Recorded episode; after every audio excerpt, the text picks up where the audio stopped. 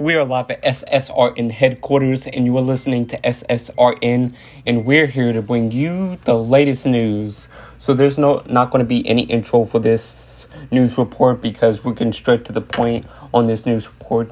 On the next news report, there will be an intro, hopefully. So tropical storm Ida could hit the northern Gulf Coast as a major hurricane this weekend. Tropical storm Ida has formed in the Caribbean Sea. This system is forecast to grow into a strong hurricane in the Gulf of Mexico this weekend. Interests along the northern and western U.S. Gulf Coast should monitor the system closely.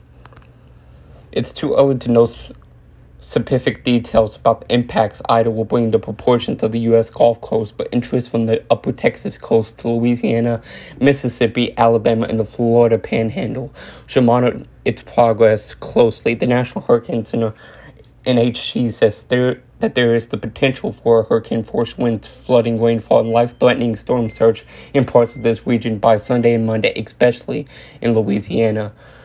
Tropical storm Ida is located in the western Caribbean Sea Center, just over 100 miles southeast of the Grand Cayman.